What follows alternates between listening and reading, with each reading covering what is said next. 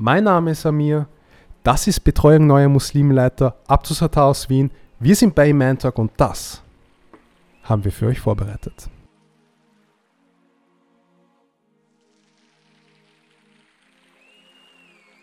Ich habe diese Schade ausgesprochen, hat mir das eben, wie der Ablauf ist, auf Arabisch gesagt. Dann, Bruder, ist was passiert, das kann ich nicht beschreiben. Die haben sich für mich gefreut. Ich kann das nicht sagen, als, als wäre ihnen das passiert, Bruder. Das ist ein, ein, ein Willkommen von Allah gewesen, ein wirklich Ahlan wa sahlan, herzlich willkommen, Bruder. Wenn du mir einen Ferrari schenkst, Bruder, ich hätte nicht diese Freude gehabt, die ich diesen Zeitpunkt, diese Menschlichkeit, diese Brüderlichkeit, die ich gefühlt habe. Ich war, und noch dazu mein Zugang, ich war Muslim auf einmal, Alhamdulillah. Ich bin dieser eine, was ich mir ganze Zeit gewünscht habe, zu sein, das war ich auf einmal. Und zusätzlich diese Befreiung noch, dass du deine Sünden, das spürst du, Bruder. In diesem Moment, du spürst, dass deine Sünden weg sind. Das ist spürbar für den Menschen, wenn seine Sünden abfallen. Ich habe in dieser Nacht noch nie so gut geschlafen, so erleichtert geschlafen wie in dieser Nacht. Ich habe für mich selber gesagt, ich bin immer mittendrin statt nur dabei. Ich habe in diesen sieben Jahren an meinem eigenen Leib gespürt, was bedeutet Haram, was ist die Konsequenz und was sind die Auswirkungen für mich als Mensch, als Individuum und genauso für die Gesellschaft. Du konvertierst als einzelne Person, als du selber, aber die Auswirkung ist ja auch in der Familie. Das heißt, das richtige Potenzial entfaltet der Islam bei den Menschen und das muss man nutzen. Das heißt, wie du richtig gesagt hast, die Reise beginnt hier jetzt müssen wir für diese Achre arbeiten. Man kann sich nicht ausruhen. Und ich hatte Alhamdulillah diese Erkenntnis oder diese Erfahrung, dass ich muslimische Freunde hatte, Arbeitskollegen, die gleich waren wie ich. Die waren auch Party-Menschen. Die haben sich von mir nicht unterschieden. Aber dann gab es etwas, da haben sie sich deutlich von mir unterschieden. Und das war Ramadan. Was mir im Islam immer sehr gut gefallen hat, es ist alles sehr ausführlich. Es ist sehr detailliert beschrieben. Wie stirbst du? Was passiert vorher? Was passiert während dem Sterben? Was passiert danach, unmittelbar danach? Und diese zwei Sachen haben mich dann wirklich gedrängt, dass ich sage, ich möchte als Muslim sterben. Weil ich wusste ganz genau, in der Achida, wenn ich kein Muslim bin, dann habe ich ein sehr großes Problem.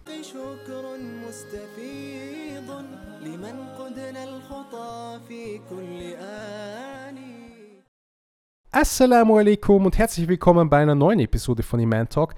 Sehr geehrte Zuseherinnen und Zuseher, ich darf euch heute eine Person vorstellen, die bei Iman eine sehr wichtige Rolle hat. Wir sprechen heute über das komplexe Thema der Betreuung neuer Muslime, nachdem sie Muslime geworden sind. Und deswegen habe ich unseren Betreuung neuer Muslime Leiter Abdusatam Martin aus Wien eingeladen. Ich begrüße dich recht herzlich. Assalamu alaikum wa rahmatullahi wa barakatuh. Wa alaikum salam. Geht's dir gut? Alhamdulillah, Bruder, sehr gut, danke. MashaAllah. Es freut mich sehr, dass du heute da bist. Ich würde gerne heute mit dir eine intensive thematische Auseinandersetzung über die die Phase der Konvertierung zum Islam sprechen. Da würde ich auch gerne etwas persönlicher in deine, ich würde sagen, Konvertierungsstory, wenn man das so nennen kann, eindringen. Ich würde das zusätzlich dann noch mit dem ganzen Aspekt der Betreuung neuer Muslime, den wir bei Iman ähm, haben, verbinden.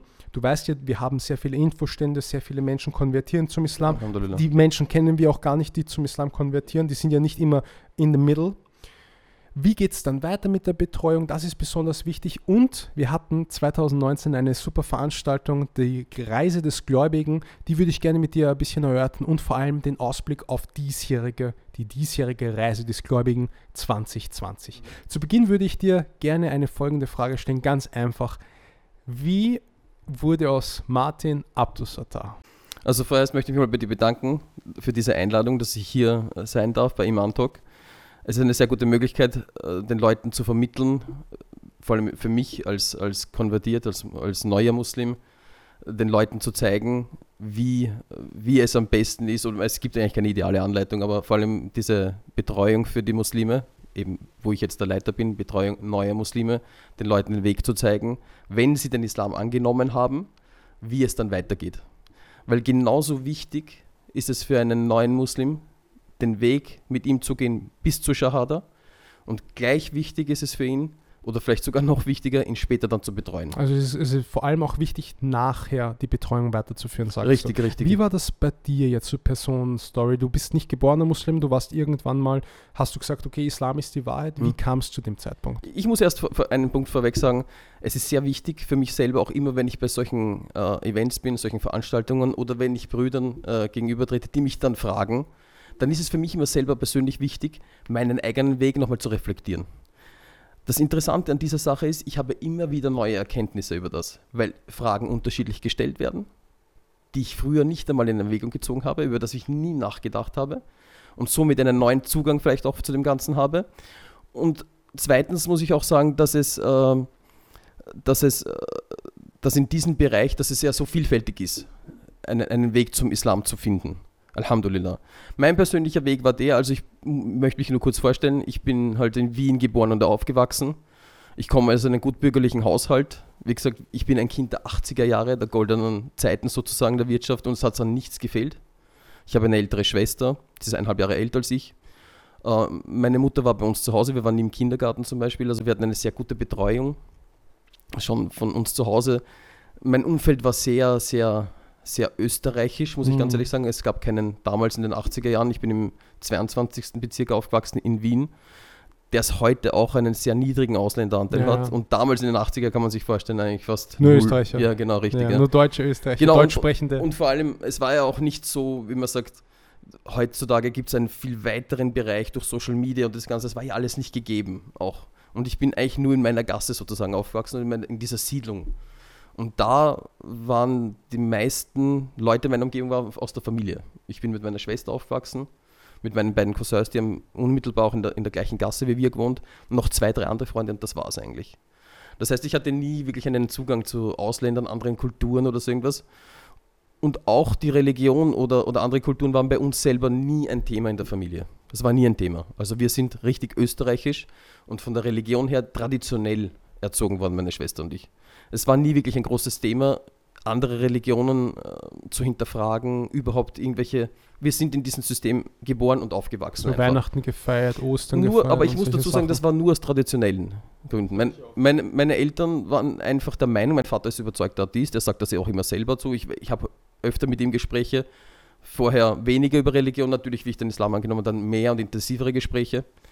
Und da, er positioniert sich immer eindeutig. Also, dass er sagt, dass für ihn ist das alles äh, nicht interessant und es ist auch kein Thema für ihn. Der, ähm, äh, wie soll ich sagen, er, er geht auch nicht näher drauf ein. Das, ist, das, das muss ich dazu sagen. Und so sind wir auch erzogen worden. Meine Eltern haben einfach gesagt, wir, sind getauft, gefirmt. Also wir haben die, die, die Taufe, die Kommuni Kommunion und die Firmung. Das haben wir alles, meine Schwester und ich. Was genau ist jetzt, ich, ich kenne das glaube ich gerade nicht. Also Taufe ist, du kriegst Wasser am Kopf. Ja, genau. was ja. passiert, was Also, hat welche Funktion hat die Taufe?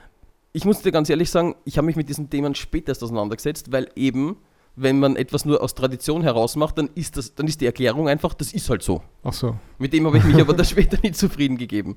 Also, warum das genauso ist, das ist ein Einstieg ins Christentum eigentlich, dass Okay. man, und wenn man, ich habe mal sogar gehört von jemandem, dass man, wenn man vor der Taufe stirbt, dass man sofort ins, ins, ins Feuer kommt.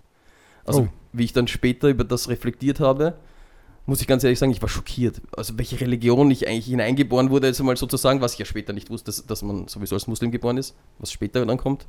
Aber ich war schockiert über solche Aussagen und, und, und einfach, dass man. Aber meine, meine Eltern waren immer der Meinung, wir sollten unseren Kindern die Möglichkeit geben, dass sie das einmal haben, weil wir sind verantwortlich für sie. Sie können das nicht selber entscheiden als Kinder und später können sie dann das Ganze für sich annehmen Mhm. oder ablegen oder was auch immer. Aber, Aber man, hat, man hat ihnen auf jeden Fall die Voraussetzung gegeben, den Kindern sozusagen. Ja, würdest du sagen, dass du in einer Durchschnittsfamilie aufgewachsen Absolut, ja. bist? Das wollte ich damit sagen. Also gut bürgerlich habe ich damit gemeint, wie gesagt, wir waren keine reichen Leute, wir waren aber auch keine armen Leute. In den 80ern muss man sich das vorstellen, es war die Möglichkeit, es war ein wirtschaftlicher Aufschwung noch von den 70er Jahren. Und mein Vater war zum Beispiel Alleinverdiener und wir hatten ein sehr gutes Leben, obwohl mein Vater der einzige Verdiener war. Meine Mutter, Anders als jetzt. Ja, anders als jetzt natürlich, Jetzt ja genau. andere Zeiten, Ja, wo beide richtig, arbeiten. Genau, richtig. Ja. Deswegen wollte ich Ihnen sagen, und in dieser Zeit hat es an niemanden an irgendetwas gemangelt. Also es war alles, es war alles gegeben, es war alles im Überschuss sogar da. Und so bin, so bin, dass man nur einen Einblick hat, wie bin ich aufgewachsen, in welchem Umfeld bin ich aufgewachsen. Und dass auch Menschen, die eben einfach alles haben, so wie ich hatte, trotzdem immer einen Mangel haben. Woran? An Zufriedenheit einfach. Also hat es dir gemangelt an Zufriedenheit? Fandest du eine gewisse Lücke in deinem Leben? Es gibt zweierlei Sachen. Es gibt eine Sache, dass materielle Sachen dir fehlen. Andere Seite, andere Seite hast du auch intellektuelle Sachen, die dir einfach fehlen. Dass du in einer Gesellschaft bist, die einfach alles weiß, die alles kann, die die Möglichkeit hat, wenn etwas nicht passt, sich etwas passend zu machen. Und da grundlegende Antworten fehlen. Das ist das, was mich so oft Also wir, wir halten uns ja selber so hochentwickelt und so weit entwickelt. Wir haben technische Möglichkeiten, wir haben, wie gesagt, es, äh, das, einfach das Wissen heutzutage, wie wir auch erzogen werden, sagen wir, wir wissen einfach alles. Und dann gibt es einfach grundlegende Sachen, wo komme ich her, warum bin ich da und wo gehe ich hin. Und was ist der Sinn von diesen ganzen Sachen? Und da wird einfach immer um den heißen Brei herumgesprochen, aber es gibt keine definitive Antworten. In unserer Gesellschaft, in, wie du in der Schule erzogen wirst, wie du einfach, wie, wie, einfach die Wissenschaft momentan auch der Stand ist. Und das sind schon Sachen, wo, wo ich mir selber, wo ich selber hinterfragt habe, das kann ja nicht sein. Das kann nicht sein. Das sind grundlegend, das ist das Wichtigste eigentlich, warum ein Mensch hier ist, eine Funktion hat, eine Aufgabe hat, aber man kann ihm nicht beantworten, warum. Und das sind, sind immer Sachen, wo ich heute weiß zum Beispiel, ein Mensch ist immer auf der Suche. Er sucht er sucht ein Vorbild. Das, was er in den Eltern hat, was er im Vater zum Beispiel hat. Aber immer wieder stellt man dann fest, dass wenn man einer Person folgt, weil das ist ja am Anfang zum Beispiel der Vater jetzt, später dann in, in der Jugend hast du dann Vorbilder wie Fußballspieler oder Rockstars oder Sänger, was auch immer, oder, oder Schauspieler. Und wenn man dann Interviews von diesen Leuten zum Beispiel hört und den Hintergrund genau hört, dann ist das eigentlich, ich sage heute aus meinem, aus meinem Stand an Wissen, dass ich sage, diese Leute dürfen nie Vorbilder sein. Sie führen einen Menschen in die Irre. Das muss man klar so festhalten. Und abgesehen jetzt davon, von dieser, du hast davon an, zusammenfassend hast du gesagt, du, du, hast eine Lücke gehabt, emotional, die dann irgendwann durch die Frage, wer bin ich, wohin komme ich, woher komme ich, was ist mein Ziel und Sinn und Funktion im Leben, diese Frage wurde dann irgendwann beantwortet. Absolut, durch ja. den absolut, Islam. Absolut, ja, genau, ja. Wie war dieser Weg? Wie kamst du zu der Beantwortung der Frage, was ist der Sinn meines Lebens? Und da muss ich noch einmal ein Stück weiter ausholen. Ich muss dazu sagen, es gibt ja Leute, es gibt ja sehr verschiedene Arten, wie Leute den Islam annehmen und sehr interessante Geschichten. Ihr selber bietet immer äh, interessante Sachen und, und, und zeigt das auch den Menschen. Bei mir war es ja ein langer Zeitraum. Das heißt, ich hatte den ersten Kontakt etwa mit 21, 22 Jahren, okay. intensiveren Kontakt mit dem, mit dem Islam. Das heißt, mit, mit Mitarbeitern, mit Freunden weil ich aufgrund meiner, meiner, meines Berufes einfach, ich war in der Gastronomie und dort ist ja der Ausländeranteil höher, weil in der Gastronomie es gibt, es gibt Gäste, die aus dem Ausland kommen, es gibt Mitarbeiter, die aus dem Ausland kommen, aus verschiedensten Kulturen und dort hatte ich eigentlich den ersten äh, intensiveren Kontakt mit dem Islam, auch mit Mitarbeitern Fragen gestellt und so. Und, aber ich habe ja erst mit 29 den Islam angenommen. Aha, das also zwischen, sieben, ein, zwischen 21 und 29 war die Zeit, wo du reflektiert hast. Ist der Islam die Wahrheit? Kann ich das annehmen? War also, das so? ich muss dir noch dazu sagen, manche Leute lesen etwas und nehmen das an und sagen, das ist für mich richtig und in Ordnung. Ich habe meine Sachen, dadurch ich ein sehr extremes Leben geführt habe, was ja was ja in der Gesellschaft angesehen ist, wenn du ein bisschen außerhalb der Norm High bist. Roller. Ja, ja, so in die Richtung. ja, genau. Das ist ja sehr angesehen in der Gesellschaft. Und ich war auch so ein Typ natürlich, wollte immer, ich war immer, ich habe für mich selber gesagt, ich bin immer mittendrin statt nur dabei. Das war immer mein, mein Lebensmotto, muss ich ehrlich sagen, was nicht gut war. Aber trotzdem, auch die negativen Sachen sage ich heute Alhamdulillah, weil diese negativen Sachen haben mich heute hierher gebracht, dass ich heute hier sitze. Und für das bin ich sehr dankbar. Amen. Weil in diesen acht Jahren, sieben oder acht Jahren, war mein Zugang zum Islam haram. Ich habe in der Gastronomie gearbeitet, ich habe Alkohol ausgeschenkt, ich habe ich hatte ein Partyleben sozusagen. Deswegen habe ich auch diese Arbeit für mich ausgesucht, weil ich konnte das kombinieren. Ich war ein, ein so ein Partymensch, ich war sehr gern unterwegs unter, unter Leuten. Ich war auch sehr, ich war ein sehr geselliger Mensch. Geselliger Typ, würde ja, ich ja, sagen. Genau, ja, so genau. wie ich dich kenne, geselliger ja, Typ ja, ist genau. eine positive... Ich hatte sehr viele Freunde auch und, und ich war sehr viel unterwegs mit diesen Freunden und das konnte ich gut kombinieren mit meiner Arbeit, weil ich war Barkeeper und die Leute waren bei mir gleichzeitig und, und trotzdem hatte ich, kannte ich das mit meinem Spaß, was man halt als Spaß versteht, verbinden. Und das war für mich. Aber ich habe dann in dieser Zeit, dadurch ich dann gehört habe, dass es im Islam Halal und Haram gibt. Also das Erlaubte und das Verbotene. Und dass man sich, dass das, dass man das Erlaubte nehmen darf und das Verbotene sich davon fernhalten sollte. Und da gibt es Grenzen und Schritte. Und ich muss ganz ehrlich sagen, ich habe in diesen sieben Jahren an meinem eigenen Leib gespürt, was bedeutet Haram, was ist die Konsequenz und was sind die Auswirkungen für mich als Mensch, als Individuum und genauso für die Gesellschaft. Weil Alhamdulillah, ich hatte Allah hat mir gezeigt, die Auswirkungen an meinem eigenen Leib und die für die Gesellschaft sind gravierend. Manche Leute sagen, okay, sie, sie sind nur der Überzeugung gesagt, das betrifft ja nur mich, aber ich habe auch den, das Schicksal, mein Schicksal gesehen, dass ich in eine falsche Richtung laufe durch diese Sachen, was ich mache. Und genauso hatte ich den Zugang, dass ich andere Menschen sehen konnte, wie sie richtig untergegangen sind, weil sie mehrheitlich, also äh, im Islam verbotene Sachen gemacht haben. Ich musste ein konkretes Beispiel, zum Beispiel, ich war in, in ich, ein konkretes Beispiel war, ich habe in einem Casino gearbeitet. Wir wissen ganz genau, im Islam ist das Glücksspiel verboten. Ja, Dort wird Alkohol ausgeschenkt. Da gibt es alles, was haram ist, ist im Casino. Richtig, genau, ja, sozusagen. Ja, genau. Also wenn man zum Beispiel Las Vegas als Beispiel nimmt, das ist ein. Die heißt ja auch Sin City. Ja, ja, genau, Sin City. Sündenstadt. Ja, ja, ja, genau, ja. Genau. Schlimm. Sie sind sich selber deren bewusst, das ist ja auch Die schön. wollen das Diese sogar, Erkenntnis ich, ist ja auch Wahnsinn. Und da muss ich ganz ehrlich sagen, ich habe gesehen an mir selber, dass sie mir nicht gut gegangen sind, aber meine Gäste, die dort gekommen sind, das waren ja nicht irgendwelche Leute, das war ein, ein, ein also wie sagen, ein gehobenes Casino. Genau, da kamen nur reiche Leute, Geschäftsleute, Leute mit Niveau, mit Geld.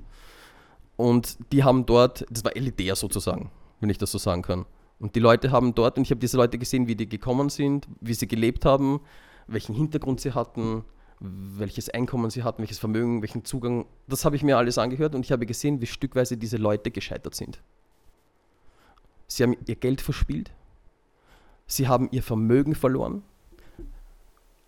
Und wenn Allah sagt, haltet sie euch von einem Haram fern, weil von einem Haram kommt das nächste. Diese Leute haben ihr Geld verspielt, sie haben zu trinken begonnen, um diese Probleme zu verdrängen. Sie haben Drogen genommen, sie haben ihre Familie verloren und zum Schluss ihre Ex Existenz verloren und waren so weit, dass sie entweder auf der Straße gelandet sind oder es gibt leider das, das Schreckliche dran, es gibt Leute, die haben, sich die haben sich selbst umgebracht. Und da muss ich nochmal zurückkommen. Für mich war die Erkenntnis dann da, wenn es einen Gott gibt, der seine Schöpfung liebt und die Leute und die Menschen von diesen schrecklichen Dingen fernhält, aber nicht nur kurz davor, sondern schon eindeutig davor. Ja, richtig, richtig vorbeugend, absolut vorbeugend. Die Grenzen schon so weit vorne setzt, dass man gar nicht sich nähern kann diesen, diesen schändlichen Sachen. Dann, habe ich, dann bin ich zu dieser Erkenntnis gekommen, das ist ein Gott, der seine Menschen liebt. Das ist der Allerbarmer, das ist der Barmherzige. Das ist sehr wichtig, weil Allah sagt in sehr viel, Allah definiert sehr viele Sachen als Haram. Ja. Und er definiert auch Prozesse als Haram. Allah sagt im Koran, La tastabahutuwate shaitan. Mhm. Das heißt, dass man sich den Fußstapfen nicht nähern oder in den Fußstapfen wandern soll vom Shaitan, Ja. vom Teufel.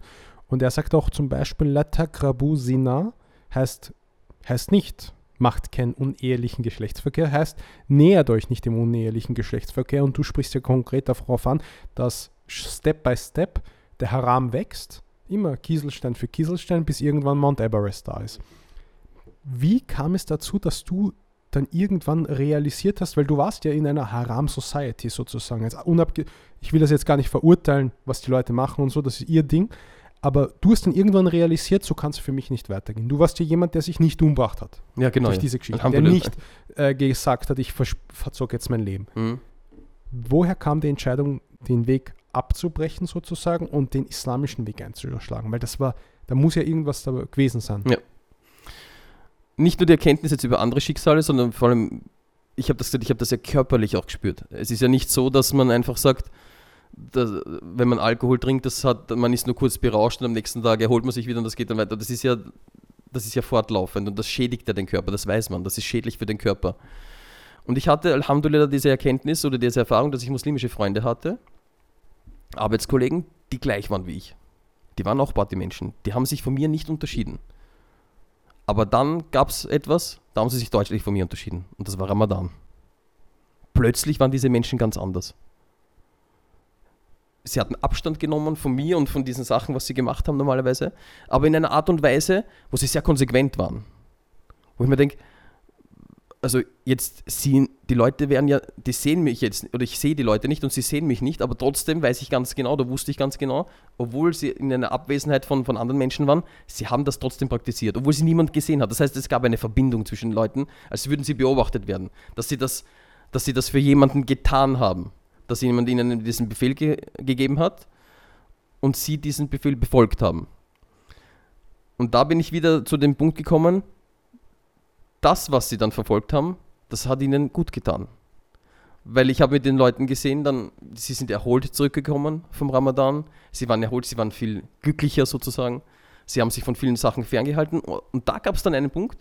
Ich hatte ja viele von diesen Freunden und nach einem Ramadan, von diesen, ich sage jetzt mal zehn Freunden, sind nur acht zurückgekommen. Also wieder in diese alte in diese, in diese alten, in diese alte Schiene sozusagen. Also mit mir, die sind dann wieder mit mir äh, losgezogen, Party gemacht, aber zwei plötzlich nicht mehr. Und wenn ich diese zwei dann später getroffen habe, die sind dann in Moscheen gegangen, die haben das Gebet verrichtet, die waren ganz anders. Aber positiv ganz anders. Ja, ich verstehe. Das die heißt, diese Leute haben die Auswirkungen vom Ramadan in einen in einen Halal-Weg äh, weitergeleitet. Richtig. Der Ramadan war dann vorbei, dann genau. war Zuckerfest genau. und so genau, weiter. Richtig, ja. Und die haben dann diesen, diesen Schwung weitergenommen. Richtig. Das ist auch sehr wichtig. Das ist auch eine sehr wichtige Erkenntnis, dass man nicht sagt, nur in diesen 28 Tagen bin ich der Vorzeige Muslim, sondern 28 plus x Tagen bin ich Vorzeige Muslim. Richtig, ja, genau. genau. Die, sind, die haben sich wirklich geläutert in diesen 30 Tagen. Alhamdulillah, die haben diese, diese, diese Rückkehr geschafft zu Allah sozusagen. Also jetzt nicht sondern sie haben sich wirklich, sie haben diese Tau ja, also Tauber, Tauber bedeutet, sie haben aufrichtig bereut ihre Sünden und haben gesagt, sie wollen sich von dem entfernen und, und Ramadan ist immer, immer ein guter Start. Und du bist immer, sagen. bist immer mit diesen Leuten abgehangen. Genau. Und wie war dann der Weg, wo du gesagt hast, okay, ich möchte jetzt, weil da wie kam es dann zum Islam, ist die Frage, weil du ja, warst weiß, in der Community drinnen, mhm. aber die ganze Zeit noch immer als Nicht-Muslim. Genau deswegen muss ich sagen, da, dadurch der Zeitraum bei mir ein längerer war, muss ich gab es mehrere Punkte. Aber zum Schluss kam ich zu dieser eindeutigen Erkenntnis, durch diese allen Punkte, ich war etwas blind dem auch gegenüber. Und mir war ja nicht immer klar, es ist ja nicht einfach, es, ich kannte ja niemanden, der den Islam angenommen hat. Und ich wusste ja nicht, dass man den Islam auch annehmen kann.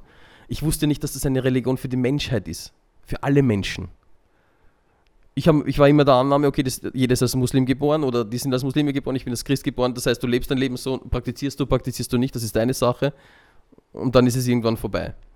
Aber der Punkt, der ausschlaggebende Punkt, also ich habe dann immer mit diesen Leuten gesprochen und als ersten Punkt, obwohl ich kein praktizierender Christ war, habe ich meine eigene Religion dann angefangen, also die, meine eigene Religion, das Christentum damals zu, äh, zu studieren, zu hinterfragen und wir im Westen sind ja so erzogen, dass wir sagen, wir haben Recht. Es ist, da komme ich nochmal zurück auf das, was nicht passend ist, wird passend gemacht. Und mit dieser Einstellung bin ich einfach auf die, auf die Leute zugegangen und habe mir gedacht, ich muss ja irgendwann diesen Fehler finden. Wenn umso tiefer ich grabe bei diesen Leuten, dann, dann weiß ich ganz genau, ich habe bei mir Fehler gefunden, da müssen dort auch Fehler sein, automatisch. Und ich habe dann immer bei mir tiefer gebohrt, habe mich dann immer mehr informiert und ich war auch bei wissenden Leuten, sozusagen bei Priestern und Pfarrern und habe mir dort Informationen geholt und bin dann mit stolzer Brust auf die, auf die Brüder dann, also auf die späteren Brüder dann zugegangen, auf die Muslime zugegangen und habe sie wieder konfrontiert mit meinen Sachen. Und was für mich so verblüffend war, da waren einfache, das waren einfache Leute und ich wusste, die waren nicht die großen Wissenden ihrer Religion. Und die haben alle meine, meine, alle, alles, was ich ihnen gefragt habe, konnten die mir ganz einfache Antworten geben. Klare Antworten. Hast Klare Antworten. Und noch dazu haben sie zu mir gesagt, du musst nicht von mir das nehmen, hier ist das Buch, du kannst es selber lesen. Und das war schon ein Punkt, wo ich mir dann gesagt habe, subhanallah. Es gibt dann irgendwie schon eine direkte Verbindung, weil im Christentum gibt es ja dann, du musst jetzt zum Pfarrer gehen, der Pfarrer fragt dann Gott sozusagen. Das ist ja Wahnsinn, das ist ja irrsinnig. Jeder Mensch hat, die haben mir dann erklärt, jeder Mensch hat eine direkte Verbindung mit seinem Herrn, mit, mit Gott. Und du brauchst keinen Mittelsmann. Du kannst selber lesen, du hast selber ein, ein Gehirn bekommen, du kannst selber über diese, über diese Dinge reflektieren. Und noch, um wieder zurückzukommen, diese Leute gaben mir diese Antworten. Und deswegen sage ich, jeder Muslim ist der bessere Christ, weil er weiß über Jesus viel mehr. Ich habe diese Pfarrer und, und, und ähm, Priester dann gefragt über irgendwelche Sachen, die konnten mir keine Antwort geben. Sagen, ne, weiß ich leider nicht. Und die haben aber jahrelang studiert. Dann bin ich zu einem einfachen Muslim gegangen und der hat mir das von A bis Z ganz logisch erklärt. Das war verblüffend für mich. Und das ist das, wo ich gesagt habe, das ist für mich die Wahrheit. Einerseits diese, diese Sachen, dass es einen Gott gibt, der was dich schützen will. Und wie du richtig gesagt hast, schon im Vorhinein. Das klassische Beispiel ist immer Adam, wie er noch im Paradiesgarten war, wo Allah ihm aufgefordert hat, gesagt, näherst du nicht, näherst du dich nicht diesen Baum in, in der Mitte des Gartens. Das heißt, er hat ihm nicht gesagt, gehst du nicht hin und isst du nicht. Ja. Er hat gesagt, du näherst dich nicht einmal diesen Sachen. Und wenn du nicht einmal in die Nähe von diesen Sachen kommst, bist du weit, weit vorher geschützt wie du gesagt hast, das ist die Prävention. Hat dich das sozusagen diese klare Definition eines göttlichen Kommandos, hat dich das attraktiviert? Also absolut. Also das ist das wirklich, was mich angesprochen hat. Das ist das, was ich gesucht habe und dort habe ich meine Antworten gefunden. Und nicht irgendwelche Antworten, ja vielleicht, oder das sind eindeutige Antworten. Klare Sachen. Klare Sachen, eindeutig. Und wie gesagt, und noch dazu, dass die, dass die Brüder mich motiviert haben, selber über das, es gibt authentische Quellen, und selber nachzulesen. Nicht irgendwelchen Meinungen zu folgen, sondern selber das nachzulesen, weil dort findest du schon die eindeutige Antwort. Und als du dann irgendwann nach diesem Prozess kam dann die Phase, wo du gesagt hast, jetzt möchte ich den Islam annehmen. Mhm. Weil du warst ja zu dem Zeitpunkt, so wie ich das jetzt noch verstanden habe, noch immer Christ beziehungsweise sozialisierter Christ, Ja, ja, ja. österreichisch sozialisierter Christ.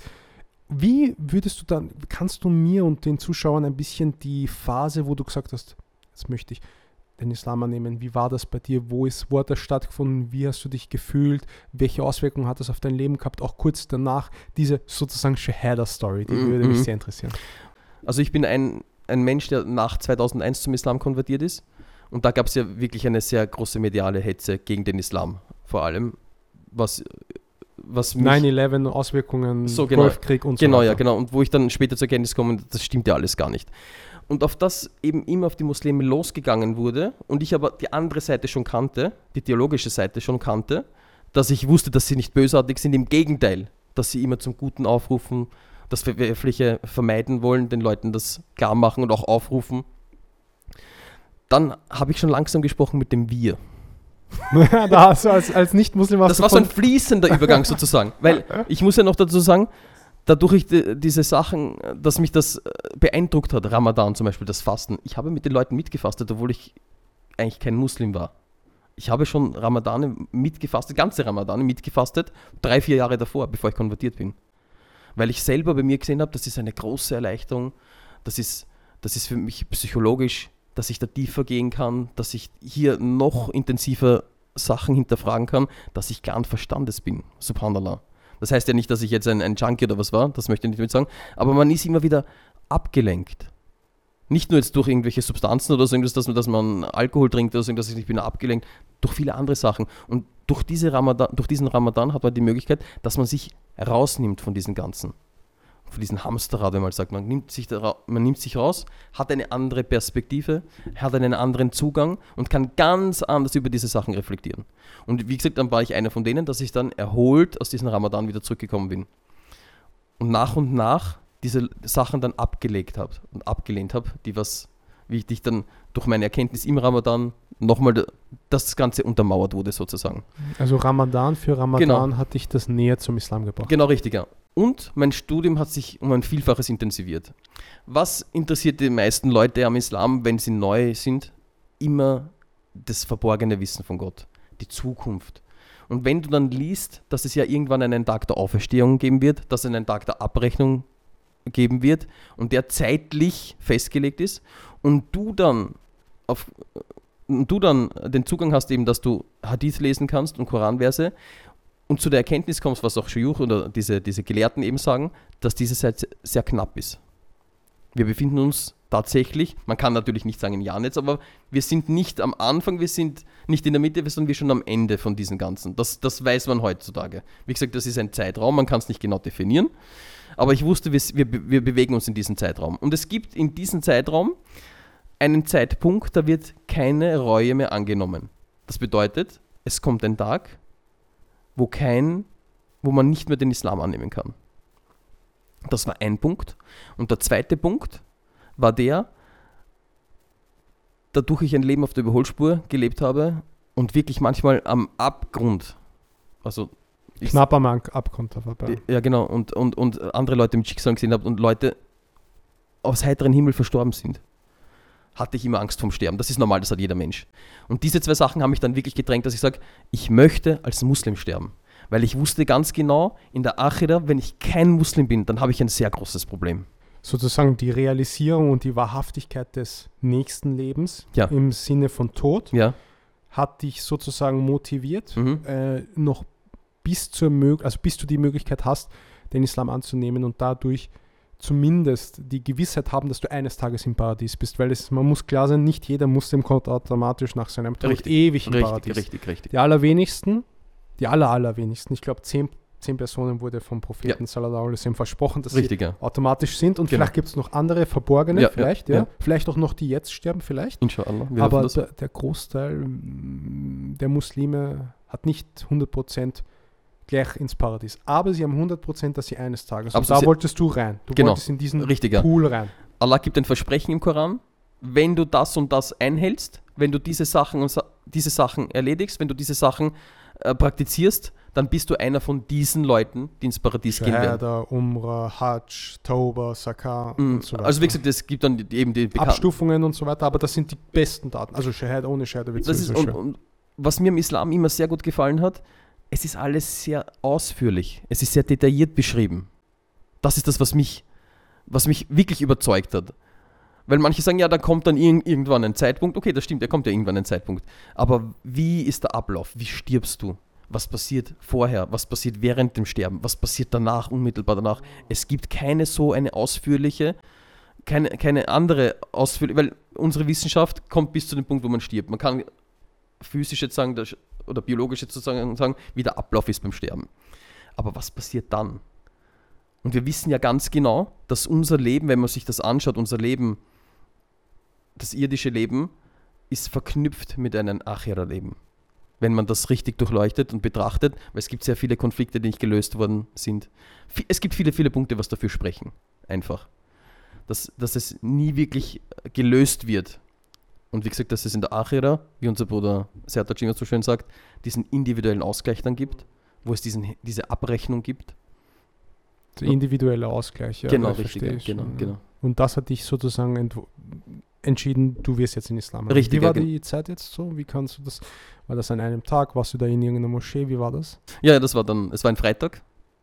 Also ich habe schon vorher den Brüder, ich habe sie fast schon gedrängt, dass ich gesagt habe, bitte Brüder, macht sie schnell, weil ich hatte das muss ich nochmal, das Thema Angst ist ein großer, großer, großer Punkt in meinem Leben, muss ich ganz ehrlich sagen. Ich hatte dann wirklich Angst, dass ich sage, ich, dass ich, meine, meine größte Befürchtung, meine größte Angst war, dass ich nicht als Nicht-Muslim sterbe. Das war wirklich, das muss man, das muss man wirklich klar so sagen.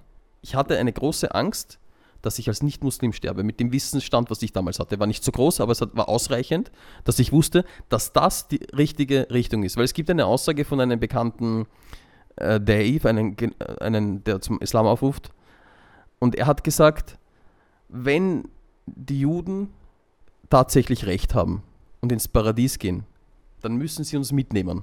Weil wir glauben an ihr Buch, wir glauben an ihren Propheten und an die Propheten, an die sie glauben. Das gleiche mit den Christen. Wenn die Christen wirklich die Richtigen sein sollten, die ins Paradies gehen, dann müssen sie uns mitnehmen, weil wir glauben an ihren Buch, wir glauben an ihren Propheten und wir glauben auch an die Propheten, die in ihrem Buch erwähnt sind. Aber dann hat er gesagt, wie schaut es dann aus, wenn wir die Einzigen sind, die ins Paradies gehen und ihr lehnt aber unseren Propheten ab und unser Buch ab. Und das ist schon, das ist schon, das ist, das ist was sehr Wichtiges, das ist eine essentielle Frage. Wenn wir die gleiche Wurzel haben als diese drei Religionen, aber trotzdem der Ausgang unterschiedlich ist. Und das habe ich hinterfragt und das ist wieder ein zusätzlicher Punkt, wo ich sage, ich will lieber diese doppelte Absicherung haben oder fast schon diese dreifache Absicherung, weil wenn wirklich die Tatsache da ist, über andere Religionen rede ich jetzt nicht über diese drei Religionen, weil die haben ja circa das gleiche Glaubensgerüst sozusagen oder auch eben das Achera-Prinzip und einen Tag der Abrechnung und einen, einen, einen Gott. Von außen jetzt sagen die halt einen Gott, diesen Monotheismus haben. Dann sage ich, dann habe ich wirklich diese hundertprozentige Absicherung als Muslim, dann bin ich dabei. Aber wie gesagt, nochmal zurück zu dem Punkt, ich habe dann diese Brüder gedrängt, dass ich bitte, dass ich meine Shahada aussprechen will. Es reicht ja normalerweise Warum hast du die Shahada nicht im Zimmer ausgesprochen, bei dir zu Hause? ich wollte das irgendwie zelebrieren, sollte ich mal sagen. Das sollte, das sollte wirklich ein, ein, ein, ein unvergesslicher Tag für mich werden. Und viele haben mir nahegelegt, die haben gesagt, es ist, es genügt, wenn du das vor zwei Menschen aussprichst. Eigentlich schon, ja. Eigentlich genügt es, wenn du es einmal aussprichst. Genau, wenn du daran glaubst. Und ich Eigentlich. kenne auch Brüder, die was das wirklich so praktiziert haben. Die haben gesagt, ja, ich habe das vor zwei Brüdern, die haben mir das gesagt, mir hat das gefallen, ich habe vor zwei Sprü- Aber ich wollte das wirklich nochmal untermauern, dem Ganzen noch, noch etwas Den Stempel drauf. ja, genau, einen Stempel drauf geben und etwas Unvergessliches sozusagen machen. Und dann bin ich in die Moschee gegangen. Es war ein Freitag, ein Freitagsgebet. Und die, ich, war, noch- ich konnte nicht beten bis zu dem Tag. Ich konnte nicht. Also, Ich habe gefastet. Ramadan mitgemacht, Ja, genau, mehrere Jahre. Ja, genau. Du wolltest als Nicht-Muslim, du wolltest den Islam annehmen, wolltest das groß machen, hast noch nicht gebetet, aber hast viel mit viel Zeit mit den Muslimen verbracht. Richtig, genau, ja, genau. Sehr Das- wichtig, dass man das mal klar definiert, Richtig. wie dein Status war sozusagen. Genau, ja, ja, richtig. Ja. Und ich konnte bis zu diesem Tag, wo ich die Shahada ausgesprochen habe, ich konnte das Gebet nicht machen. Aber es war mein größter Wunsch. Mein größter Wunsch war, diese Säulen des, des Islam zu erfüllen, eben diese Shahada auszusprechen, das Gebet zu verrichten Ramadan zu ja fasten. schon gehabt. hatte ich ja schon gemacht, das konnte ich ja schon, sozusagen. Dann eben Sakat und Pflichtabgabe und, und Hajj, das, war dann, das waren dann andere Sachen. Aber wie gesagt, aber mal diese drei Sachen abzudecken, das war für mich ganz wichtig. Vor allem dieses Gebet, das hat mich sehr fasziniert. Der Ablauf einfach. Wie man das Gebet verrichtet, welche Voraussetzungen man haben muss, dass man das Gebet verrichten kann. Dass es gewisse Zeit. Sehr normativ, es ist sehr geregelt, sehr absolut, viele Regeln. Absolut, es gibt, absolut. das kenne ich bei keiner anderen Nein, nein, nein, nein, also nein. es ist so wie eine Formel. Ja, du hast verschiedene Variablen im Gebet. Richtig. Roku ist eine Formel, Ja, genau. dann kommt Sujud ist eine Formel, Ja, genau, richtig. Äh, Dings Tahara ist eine Formel, Mhm. Salam ist eine Formel Richtig, oder ein, ein Element. Und wenn die ganze Gleichung stimmt, hast du ein Gebet. absolut, ja. Und das ist sehr normiert und du kannst auch ein Gebet währenddessen, dass du betest, einfach komplett verlieren. Du Mhm. verlierst das. Also es gibt so viele klare, deutliche Kommandos, Mhm. Die ich in keiner anderen Religion finde. In gar keiner, habe ich noch gesehen. Und da, das Schöne ist ja, das ist ja einmal dieser Ablauf, dass du sagst, okay, du hast gewisse Normen, du musst äh, gewisse Bewegungen machen, aber der Hintergrund zum Ganzen, du sprichst direkt mit deinem Schöpfer. Du sprichst direkt mit deinem Herrn. Und wenn du jemanden beobachtest, erst ist es wunderschön zu beobachten, ist das Gebet, der Ablauf selber, eben wie du sagst, das Stehen, das Verbeugen, mit dem Hintergrundgedanken, wie du mit, dass du mit deinem Schöpfer sprichst, dass Allah diese Anweisungen gegeben hat, genau, dass das der ideale Ablauf ist, um mit ihm zu sprechen. Vor allem diese, diese Niederwerfung, dass man dort seinem Schöpfer am, am nächsten ist und seine, seine Wünsche äußern kann. Das hat mich fasziniert und das ist wunderschön und, und wie gesagt, dass man direkt mit, mit, mit Gott sprechen kann und man fühlt das. Das fühlt man wirklich. Da ist etwas. Das hat mir Steff Keres da erzählt, Wirklich? wo Dr. Steff Keres, Ja, der ja, war ja, genau. Gast Ja, ja, ja, mich der hat mir genau dasselbe gesagt. das der hat gesagt, ich habe irgendwas gespürt, irgendwas ist Absolut, da. Und da hat er dann noch gesagt, Subhanallah, er sagt so, aber ich bin Grieche, das kann nicht sein. das war super lustig. Das habe ich dann mit der Zeit schon abgelegt. Also da, Okay. am Zeitpunkt, wir sind jetzt am Tag der Shahada, ich war dann beim Jumma-Gebet. Nach diesem Jumma-Gebet, die Leute haben zu mir einfach gesagt, du machst einfach, wir, wir, also erst gibt es, den Ablauf haben sie mir erklärt. Es gibt eine Khutbah, da redet der, der Imam, gibt es eine kurze Pause, dann macht er einen zweiten Teil, dann gibt es dieses Gebet. Du machst einfach mit uns diese Abläufe mit, einfach so gut wie du kannst, sie haben es mir ein bisschen erklärt. Und später wird er dich dann nach vorne holen und du wirst diese Bezeugung, diese Shahada aussprechen. Also ich war, ich war sehr angespannt, natürlich. Ja, ja. das, das waren, ich kannte ja niemanden dort. Das war mir, Bruder, ich muss ganz ehrlich sagen, das war eine, eine es gibt, man hat mir gesagt, das ist die drittgrößte Moschee in Wien. Ich war relativ weit vorne, dann hat mich eben dieser Imam nach vorne geholt. Ich kannte diese Leute alle nicht. Das war, ich war davor nie in einer Moschee. Ach so, auch ja, nicht. Ja, nein, nein, ich war nie in einer Moschee. Ich habe mit den Brüdern so gefastet, halt so, ich war bei denen auch eingeladen zu Hause. Ich habe den, halt, wie gesagt, Aha, ich bin meinen. Dingen nachgegangen, ich war auch zu Hause teilweise, aber ich war nie in einer Moschee. Das war für mich auch am, am Anfang et- etwas Neues, ich war da ein bisschen gehemmt und das ist deswegen der Punkt, Betreuung neuer Muslime ist ganz wichtig, die Leute hier hinzubringen, ihnen diese, diese, diese Zweifel vielleicht, wenn sie haben und diese Furcht vielleicht ein bisschen zu nehmen. Das ist ganz, ein ganz wichtiger Punkt, weil später dann weiß ich, mein Herz ist gebunden an die Moschee. Das ist ein, ein, ein, ein Treffpunkt mit Brüdern. Haus Allahs. Ja, genau, im, im, im, das, das ist der Und richtige du Ausdruck hast dann an dem Tag, die Schahada ausgesprochen. Ich war dann vorne, ich habe diese Schahada ausgesprochen, hat mir das eben, wie der Ablauf ist, auf Arabisch gesagt. Dann habe ich das nachgesprochen und dann, Bruder, ist was passiert, das kann ich nicht beschreiben. Bruder, die Leute sind auf mich zugekommen, die haben geweint, die haben mir gratuliert, die haben mich umarmt, Bruder. Ich habe sowas noch nie in meinem Leben vorher erlebt. Ich habe sowas in meinem Leben noch nie gehabt. Eine so eine Aufrichtigkeit, eine so eine Herzlichkeit, Bruder. Das waren fr- wildfremde Menschen. Die, haben, die haben mich behandelt, als wäre ich der, der, der beste Bruder von, also der, der, der, der näherste Bruder. Ein Familienmitglied. Und wurde in diesem Zeitpunkt, mir ist vorgekommen, als würde eine Welle auf mich zukommen von Menschen. Ein, das waren gefühlt eine Million Menschen. Ich habe nicht mehr gewusst. Und die haben sich, Bruder, die haben sich, die haben sich für mich gefreut, als hätte ich, ich kann das nicht sagen, als, als wäre ihnen das passiert, oder? Als wäre ihnen, ihnen diese, dieser Reichtum zuteil worden. Wenn du mir einen Ferrari schenkst, Bruder, ich hätte nicht diese Freude gehabt, die ich diesen Zeitpunkt, diese Menschlichkeit, diese Brüderlichkeit, die ich gefühlt habe. Ich kann das in Worten nicht fassen, ich kann dir das jetzt, ich kann das den Leuten erklären, ich kann das, aber das, das ist ein, ein, ein Willkommen von Allah gewesen, ein wirklich Ahlan wa sahlan, herzlich willkommen, Bruder. Ich, ich war, und noch dazu mein Zugang, ich war Muslim auf einmal, Alhamdulillah. Ich bin dieser eine, was ich mir ganze Zeit gewünscht habe, zu sein, das war ich auf einmal. Allahu Akbar. Wie gesagt, mir fehlen die Worte, Bruder, es ist sehr emotional. Ich kann das. Deswegen, ich habe am Anfang vom Interview gesagt, es war für mich, es ist für mich immer schön, mich an diese Zeit zu erinnern. Und für mich war klar, ab diesem Zeitpunkt, obwohl ich nicht so wissend war, später dann, ich möchte Leuten die Möglichkeit geben, dadurch ich von Allah so reich beschenkt wurde und es kein größeres und besseres Geschenk gibt auf dieser Erde, dass ich diesen Leuten helfen will, dieses Geschenk ihnen nahe zu bringen und ihn, sie begleiten zu dürfen, dass sie, das, dass sie das, die gleiche Glückseligkeit erfahren, wie ich das erfahren durfte. Und Alhamdulillah viele Schwestern und Brüder mit mir. Muss mal kurz ein Handtuch holen, weil ich kann nicht weinend hier einen Talk haben. Mashallah, Bruder. Alles klar. Und am Dienstag, dann habe ich diese Schade ausgebrochen, die, äh, ausgebrochen. Dann habe ich diese Schahada ausgesprochen. Die Brüder haben mich begrüßt wie ich das in meinem Leben noch nie zuvor erfahren habe. Und das war das, wie gesagt, da fehlen äh, viele Brüder, die was den Islam angenommen haben und viele Schwestern, Alhamdulillah, die wissen, was ich, was ich jetzt rede.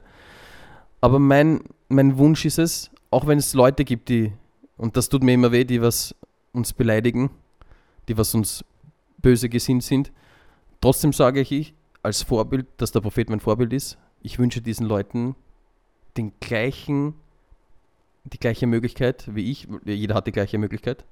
Und ich wünsche ihnen auch diesen Zustand, den ich habe. Das wünsche ich einen jeden Menschen. Das muss ich ganz ehrlich sagen. Weil ich ganz genau weiß, ist, weil ich ganz genau weiß, dass er, dass er verblendet ist, dass er sich ganz weit entfernt hat von seinem Schöpfer und deswegen einfach so ist.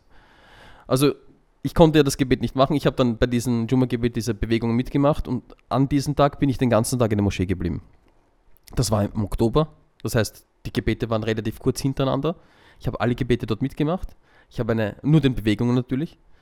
Ich habe dann eine Anleitung mitbekommen von den, von den Leuten, wie man das Gebet richtig verrichtet, was man sagen muss. Und mit dem habe ich dann begonnen, das Gebet richtig zu praktizieren. Also natürlich am Anfang dann, aber das, wie gesagt, das ist die Yusra, man sagt eine leichte Religion. Es ist wirklich tatsächlich eine sehr leichte Religion. Es ist, obwohl man sagt, ja, es ist so streng, man muss diese fünf Gebete verrichten, man muss Fasten, man muss das machen. Man macht das freiwillig, weil man einen positiven, positiven Effekt dadurch hat. Und man will dem nachkommen. Ich habe dann, wie gesagt, den ganzen Tag dort verbracht. Ich bin am Abend dann nach Hause gegangen. Das waren dann schon wenige Leute. Ich bin dann nach Hause gegangen.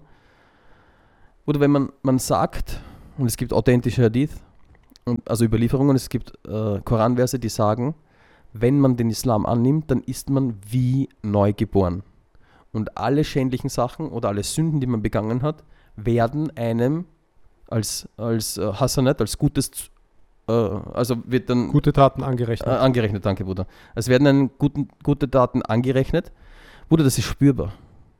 Ein Bruder hat mich mal gefragt, wie hast du dich gefühlt in diesem Zeitpunkt? Und ich sagte ganz ehrlich, Bruder, ich habe mich leicht gefühlt wie eine Feder. An diesem Tag, ich bin nach Hause gegangen, ich habe mich hingelegt zum Schlafen, ich bin direkt auf der Bank eingeschlafen, weil ich war, ich war schon im Autobus, immer so, ich war dieser Zustand war ganz komisch für mich. Ich kann das auch nicht beschreiben. Ich war, ich war da, aber ich war nicht da. Ich war mit mir selber beschäftigt. Und ich hatte aber dieses sehr, sehr, sehr angenehme Gefühl, aber dadurch, du kennst das, wenn man, wenn man nervös ist, wenn man sich auf das vorbereitet, danach hat man. Ja, ich kenne das. Eine Matura große, oder so. Ja, richtig, genau, ja, genau. Eine, äh, große Prüfung. Eine große Prüfung. Schafft. Dann hast du das bestanden. Auch wenn du jetzt positiv und negativ bei der Prüfung selber ist jetzt nicht so, aber du hast es hinter dir. Ja, ja. Und das ist diese Befreiung. Und zusätzlich diese Befreiung noch, was ich vorher erwähnt habe, dass du deine Sünden, das spürst du, Bruder. In diesem Moment, du spürst, dass deine Sünden weg sind. Später habe ich diese Hadith erst ähm, gelesen. Später hat man mir berichtet, dass diese Hadith gibt. Und ich habe gesagt, dieses Gefühl ist dieser Zeitpunkt, wenn das passiert. Das ist spürbar für den Menschen, wenn seine Sünden abfallen. Ich habe in dieser Nacht noch nie so gut geschlafen, so erleichtert geschlafen wie in dieser Nacht. Das muss ich so festhalten. Ich bin so leicht aufgestanden zu diesem Fajr-Gebet. Ich habe meine Zettel genommen, die habe ich mir hingelegt. Ich habe diese Gebetswaschung dann noch, das hat mir schon gezeigt. Okay, das konnte ich dann schon ein bisschen. Wahrscheinlich habe ich, ich weiß es nicht so genau, schon ein paar Fehler gemacht. Aber Allah, Allah vergibt das ja, weil die Nia, also diese Absicht ja, ja zählt. Und ich habe das dann verbessert, Alhamdulillah. Und die Brüder waren sehr, sehr barmherzig mit mir. Also das, das ist das, was mich auch zum Islam geholt hat. Obwohl ich manchmal arrogant war überheblich war. Sind mir diese Brüder immer so entgegnet und haben mir das, diese Wind aus den Segeln genommen. Und später habe ich erfahren, das ist die Sunna vom Propheten. Das ist sein Benehmen gewesen. Und die Leute haben das nur in kleinen Teilen adaptiert, aber trotzdem hat das so eine Auswirkung. So, solche Auswirkungen. Auswirkungen. Das ist ja auch etwas, was wir immer ansprechen, dass nachdem man ein Muslim geworden ist, dass man, dass da die Reise nicht sozusagen beendet ist, Richtig. sondern da beginnt dann die Reise des Gläubigen. Absolut. Wir nennen dieses Konzept die Reise des Gläubigen, weil jede Reise hat einen Reisebeginn und der Reisebeginn ist dann so definiert, dass das der Tag, an dem man Muslim geworden ist. Richtig, richtig, richtig. ist ja. Und eine Reise hat auch immer ein Ende. Mhm. Und unser Ende ist immer terminiert. Jeder weiß das, dass man eines Tages sterben wird. Und diese Reise zwischen der Beginn der Reise, Abflug ist dann dem Tag, wo man den Islam annimmt. Und der Ta- Ankunftstag sozusagen, wo man diesen Planeten hier so verlässt, diese Sphäre verlässt, diese Dunya, diese Erde in dem Sinne verlässt, ist der Tod. Und in dieser, in dieser Zeit, das ist die Reise des Gläubigen. Jetzt meine Frage an dich ist, du bist ja schon relativ lang dabei, du bist bei Infoständen dabei und du warst bei der Betreuung neuer Muslime immer einer, der am vordersten Front war. Warum ist die Betreuung von neuen Muslimen so wichtig in der Zeit? Ich kann am Anfang von mir selber sprechen, weil diese Möglichkeit, Alhamdulillah, was jetzt zum Beispiel Mann bietet, das gab es in meiner Zeit nicht. Ich habe vor 14 Jahren den Islam angenommen. Ich hatte gute Brüder mich. Allah hat mir gute Brüder geschickt, die was mir das äh, gezeigt haben. Aber es ist immer ein großer Unterschied, ob du einen Menschen bei dir hast, der den gleichen Weg gegangen ist oder diesen Weg nur theoretisch kennt. Das ist ein ganz, ganz großer Unterschied. Und das ist für mich ausschlaggebend gewesen. Es gibt viele Menschen, die sagen, wenn du, und das, das, ist, das, äh, das ist das Beispiel, zum Beispiel, also das Beispiel, das beste Beispiel sind die Sahaba. Das waren normale Menschen so wie wir. Die waren nicht hochgebildet, die sind äh, kaufmännischen Tätigkeiten nachgegangen, die waren Hirten teilweise. Und später, durch diese Annahme des Islam, sind das Staatsleute geworden, Bruder. Die waren hochintellektuelle Menschen später dann. Das richtige Potenzial entfaltet der Islam bei den Menschen und das muss man nutzen. Das heißt, wie du richtig gesagt hast, die Reise beginnt hier. Jetzt müssen wir für diese Achre arbeiten. Man kann sich nicht ausruhen. Und da den Leuten die richtige Basis zu geben, die richtigen Voraussetzungen ge zu geben, weil die Gefahr ist ja groß. Es gibt ja viele Abzweigungen. Abzweigungen sozusagen. Es gibt viele, viele Versuchungen trotzdem noch weiterhin. Du bist ja nicht plötzlich geschützt komplett. Im Gegenteil. Jetzt bist du, also auch der Shaitan ist, ist hinter dir her sozusagen. Jetzt noch Er hat da was zu holen. ja, genau. Er hat dich verloren sozusagen. Er will dich wieder zurückholen. Und wie gesagt, die Versuchungen sind sehr groß. Es gibt andere Gruppierungen, fehlgeleitete Gruppierungen, die was, wo du sagst, okay, von außen jetzt, wo du das Wissen noch nicht hast, sagst du, das sind ja auch Muslime, was ja gar nicht stimmt später dann. Und da ist es ganz wichtig, Menschen die richtige Basis zu geben. den geraden Weg, den Prophetenweg. Richtig, richtig, Warum, genau. ist der, warum ist der Prophetenweg so wichtig? Weil gerade in unserer Zeit der Prophet erwähnt hat in, in Überlieferungen, dass gerade später, nicht zu seiner Zeit, sondern später dann, zu, wo man heute weiß, das ist unsere Zeit, viele Gruppierungen auftauchen werden, die sagen, wir sind die Richtigen. Und jeder nimmt als Beweis, wir, wir sagen, wir sind die richtige Richtung, weil wir halten uns an diese Vorgaben, was der Prophet ist. Was man ganz genau weiß, es gibt authentische Überlieferungen, der Koran und die Sunna des Propheten. Und diese Leute entfernen sich sehr weit von dem. Der Prophet hat das selber auch erwähnt in, in, in Überlieferungen, dass er sagt, haltet ihr euch an, meine, an das Buch und haltet ihr euch an die, an die Überlieferungen, an meine Sunna oder an die Sunna der recht geleiteten Kalifen und ihr werdet niemals diesen geraden Irre Weg, wie gehen. du sagst, irre gehen. Ihr werdet niemals diesen nicht irrigent. Deswegen ist auch so wichtig, dass man als neuer Muslim immer auch darauf ein Auge legt, sozusagen, dass man den Koran vollständig versteht. Ja, genau. Und zur Koran vollständigen, dass man da überhaupt in der Lage ist, den Koran vollständig zu verstehen, was braucht man dann? Die arabische Sprache. Ja, man braucht Nein, eine nein, arabische nein, Sprache, die authentische Sunna, weil im Koran steht, du musst beten, Mhm. aber wie betest du? Genau, ja. Im Koran steht, du sollst fasten, aber wie fastest Mhm. du? Und was bricht dann Fasten? Mhm. Deswegen, du brauchst immer den Koran als sozusagen Quellcode Genau, ja. und du brauchst als zweiten Quellcode, um beide perfekt zu verstehen, die authentische Sunna. Und eins reicht nicht. Auf gar keinen Fall. In Kombination sind beide notwendig. Beides ist sehr notwendig. Eins ist direkt von Allah, Mhm. eins ist durch die Prophetentradition Genau. überliefert worden. Genau. Da muss man auch noch einen Fokus drauf legen. Und das ist und, ganz und, wichtig. Und als neuer Muslim jetzt, das wäre so eine Frage für mich, wo es mich interessiert. Wie geht man damit um? Wie geht man damit um als neuer Muslim so jetzt zu sehen, okay, der Koran ist jetzt mein Leben, die Sunna ist mein Leben. Wie geht man damit um? Also, wie ich vorher erwähnt habe, es ist ganz wichtig, den Leuten diese richtige Basis zu geben, dass sie in diese richtige Richtung gehen, dass man nicht nur den Leuten sagt, du bist in der richtigen Richtung und du hast gewonnen, sondern den Leuten auch anhand eben von dem Koran und der praktizierten Sunna zeigt an Beweisen, dass sie, dass sie richtig sind. Man darf ja nicht vergessen, die Leute sind ja, also haben verschiedenen kulturellen Hintergrund, auch einen religiösen Hintergrund vielleicht zu Hause. Und da entsteht schon mal Konfliktpotenzial. Und was das Ganze noch intensiviert, ist die Unwissenheit. Und wir wollen den Leuten den richtigen Start geben, wie sie mit ihrem Umfeld jetzt umgehen müssen. Jetzt sind sie neu, weil du, konverti du konvertierst als einzelne Person, als du selber, aber die Auswirkung ist ja auch in der Familie. Das heißt, das Schöne im Islam ist ja, dass das, ähm, wie soll ich sagen, das, das praktizierende Leben, das religiöse Leben und das profane Leben ja ineinander gehen. Das ist ein reibungsloser Ablauf. Das heißt, der ganze Tag hat eine andere Struktur durch die Gebete, durch verschiedene Aktivitäten, die man da macht, dass man Adkan macht, dass man an Allah denkt, dass man vielleicht einen Koran Immer ja, wo du haben soll. Richtig, ja, das genau. sind auswirkungsreiche Das sind sichtbare Auswirkungen. Wie gesagt, beim, bei Frauen ist es, dass sie sich bedecken. bedecken, dass wir uns auch bedecken und äh, Bart Richtig. tragen. Ja, genau, ja, genau. Das sind dann sichtbare. Und wie gesagt, und die Familie sozusagen, du nimmst dir deine Familie mit. Du, ist ja nicht so, ist ja nicht Sinn der Sache, dass du dich plötzlich komplett absonderst. Wie gesagt, außer du wirst vielleicht rausgeschmissen oder so irgendwas. Aber der Prophet hat eine ganz wichtige Sache uns mitgegeben und das bedeutet Silat Raham, das ist die Verwandtschaftsbande. Man muss immer die Verwandtschaftsbande pflegen, Die Familien. weil Gott weiß ganz genau, in welche Situation, in welche äh, Familie hat er dich hineingeboren, das weiß er, er ist allwissend und das ist nicht umsonst und dort entstehen dann deine Prüfungen. Und als praktizierender Muslim brauchst du ein Wissen, wie du mit diesen Situationen umgehen kannst.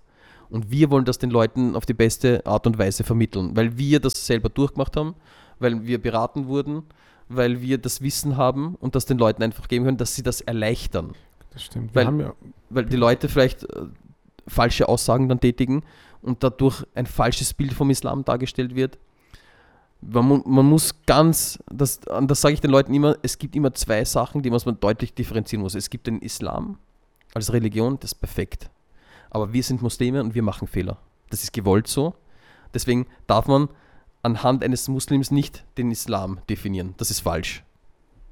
Man muss das als Religion selber. Und wie gesagt, wir machen Fehler. Und wie gesagt, am Anfang ist, das, sind die, ist, das, ist die Fehlerquote etwas höher, weil man das Wissen nicht hat.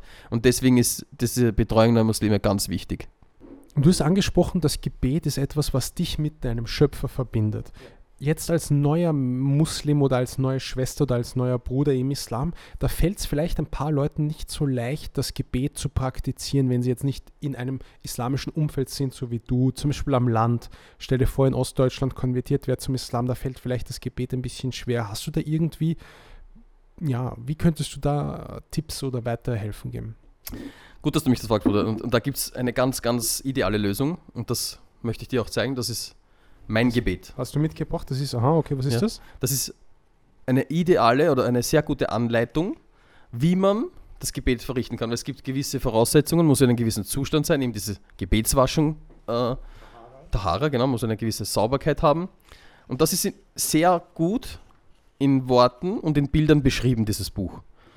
Und nach dieser Anleitung in unserem Projekt Betreuung neuer Muslime, anhand dieses Buches zeigen wir den neuen Brüdern und Schwestern, wie man sich richtig wäscht und wie man das Gebet richtig verrichtet. Was man, welche Bewegungen man machen muss, wie lange man verharren muss, etwa in diesen, was man rezitieren muss in diesen, in diesen äh, Abschnitten sozusagen. Ja, genau. Und das ist sehr detailliert, äh, sehr detailliert beschrieben und sehr ausführlich beschrieben. Wie gesagt, man sucht oft im Internet, dann findet man einen Teil, dann ist vielleicht missverständlich, aber ich finde, dass dieses Buch alles abdeckt, was man braucht, dass man das Gebet richtig verrichten kann, dass man mit seinem Schöpfer sprechen kann, dass man die richtigen Voraussetzungen hat, mit seinem Schöpfer zu sprechen. das ist ein kleines Büchlein sozusagen, Genau, hat richtig. 30 Seiten und es steht von W wie Voodoo bis Genau. hin zu T wie Teslim Genau. und es geht sozusagen, es, es sieht man ja auch hier ein paar Piktogramme. Mhm. Äh, das heißt, man sieht verschiedene Pers also Personen, Mann und Frau,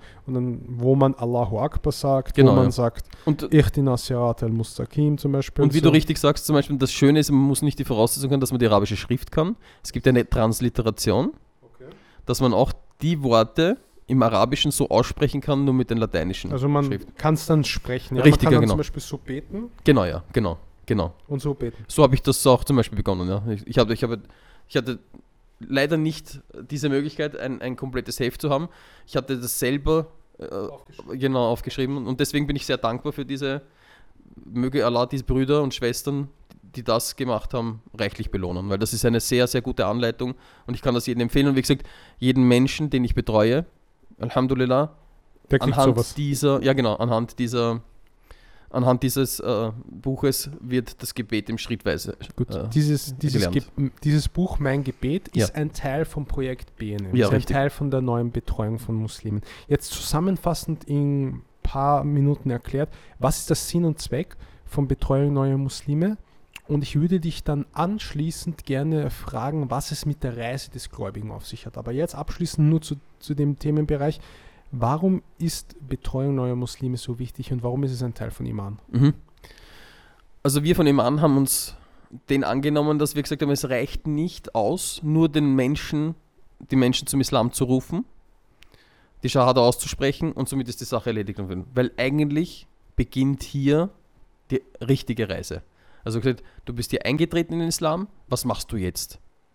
Und es ist, wie gesagt, es gibt ja sehr viel umfangreiche sagen, man darf nicht auf einmal aufhören, jetzt bin ich Muslim und ich habe alles erreicht. Nein, es gibt Voraussetzungen, die dann erfüllt werden müssen. Und anhand von diesen Betreuung neuer Muslime, wie das schon heißt, Betreuung, wir wollen sie richtig intensiv betreuen. Wir wollen die- diesen Weg, diesen Anfangweg, wo sehr viele Fragen sind, wo sehr viele Sachen zu erlernen sind, wollen wir ihnen diese Basis und Möglichkeit bieten, den richtigen Weg einzuschlagen und auch diese Fragen so gut wir können äh, zu beantworten.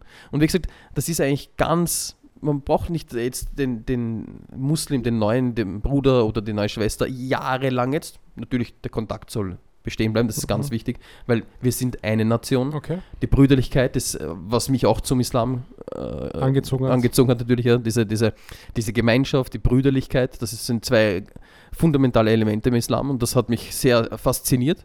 Und wie gesagt, das wollen wir auch beibehalten, aber wie gesagt, um das Gebet zu erlernen, die Gebetswaschung zu erlernen, um das Rezitieren des Koran zu lernen, möchten wir am Anfang den Leuten eine intensive Betreuung anbieten.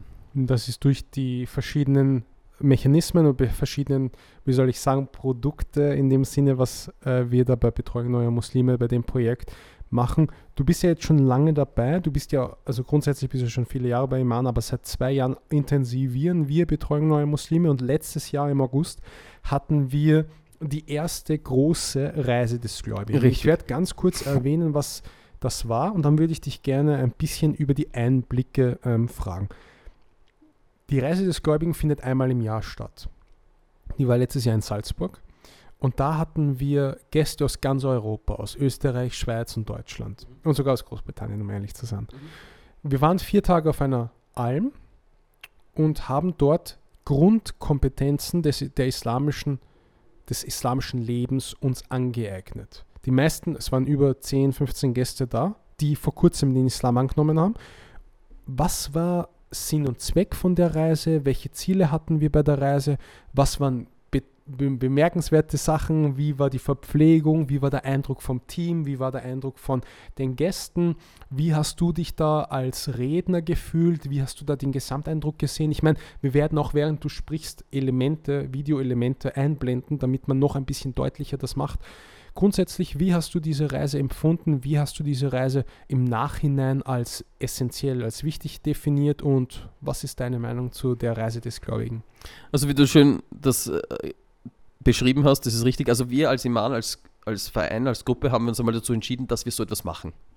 Unter dem Namen Retreat, eben als Rückzug, weil wir sagen, ideal, jemanden von seiner Umgebung herauszunehmen und intensiv in einer, bei einem Aufenthalt, wo an einem Ort, wo wir ihn intensiv betreuen können, wo wir Vorträge machen können, wo wir individuell mit den Leuten sprechen können, wo wir Gruppenarbeiten machen, Workshops machen können, war unser Ziel einfach in diesen drei Tagen die Vorgabe, wenn ein Muslim, ein neuer Muslim zu uns kommt, dass wir ihm die Voraussetzung geben, dass er, wenn er nach diesen drei Tagen nach Hause geht, dass er die Gebetswaschung machen kann und dass er das Gebet verrichten kann.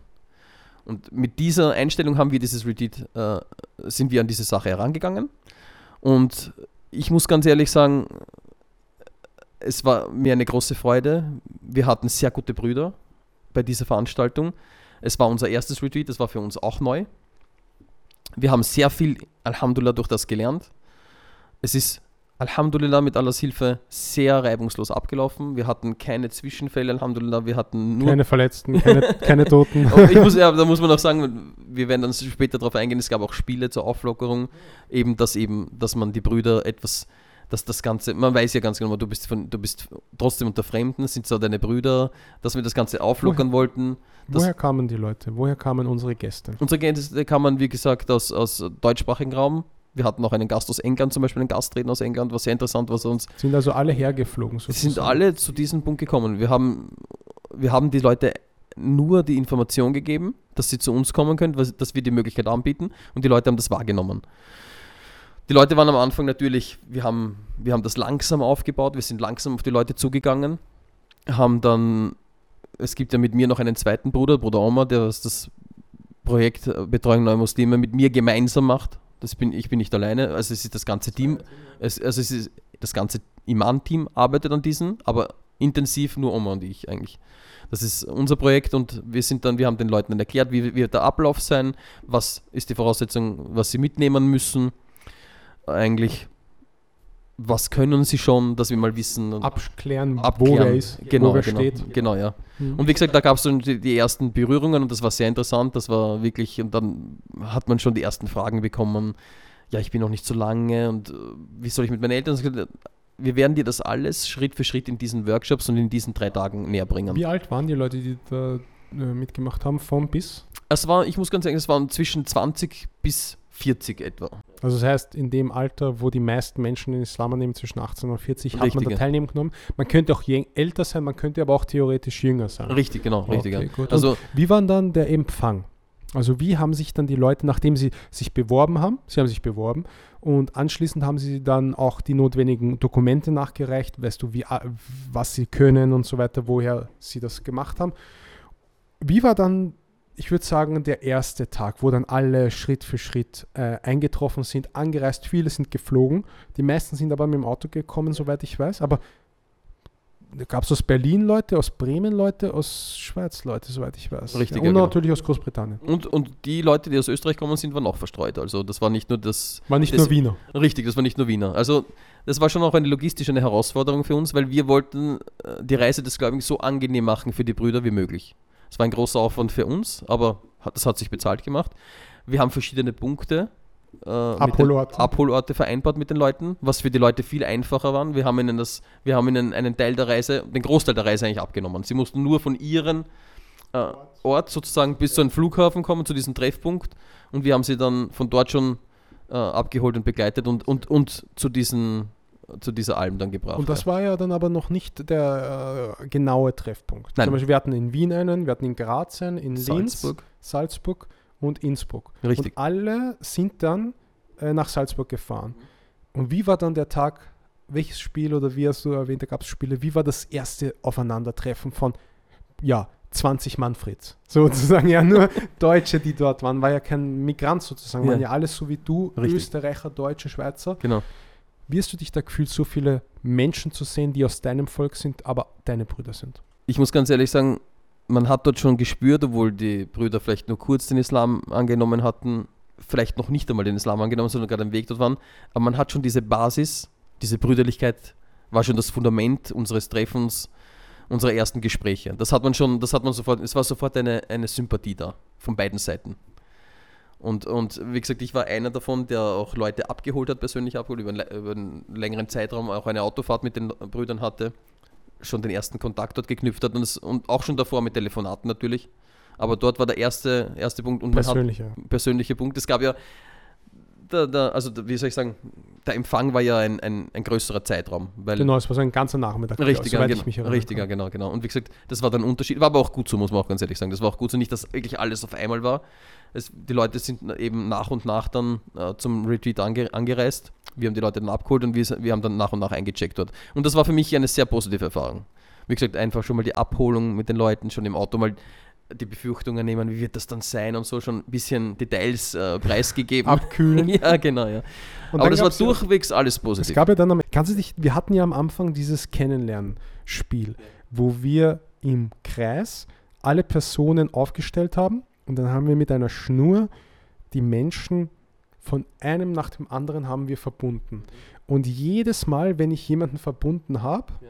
wenn ich jemanden connected habe mit dem, mit dem Seil Mhm. des Islams sozusagen, metaphorisch, oh, oh, ja. Third Level, ja, Und haltet fest am Seil all aus. ja genau, hat er sich vorgestellt. Ja. Ich bin der Bruder Serta, Josobo Österreich, ich bin der Bruder Armin aus Wien und so weiter. Am Ende hat jeder ein Stück vom Seil gehabt und hat sich praktisch und emotional mit der Gruppe verbunden. Das war etwas, was ich noch nie in meinem Leben Sehr emotional. gesehen habe. Ich habe innerhalb von einer Viertelstunde zehn Menschen kennengelernt, die im Laufe ihres Lebens den Islam angenommen haben. Diese Dichte habe ich noch nie gesehen.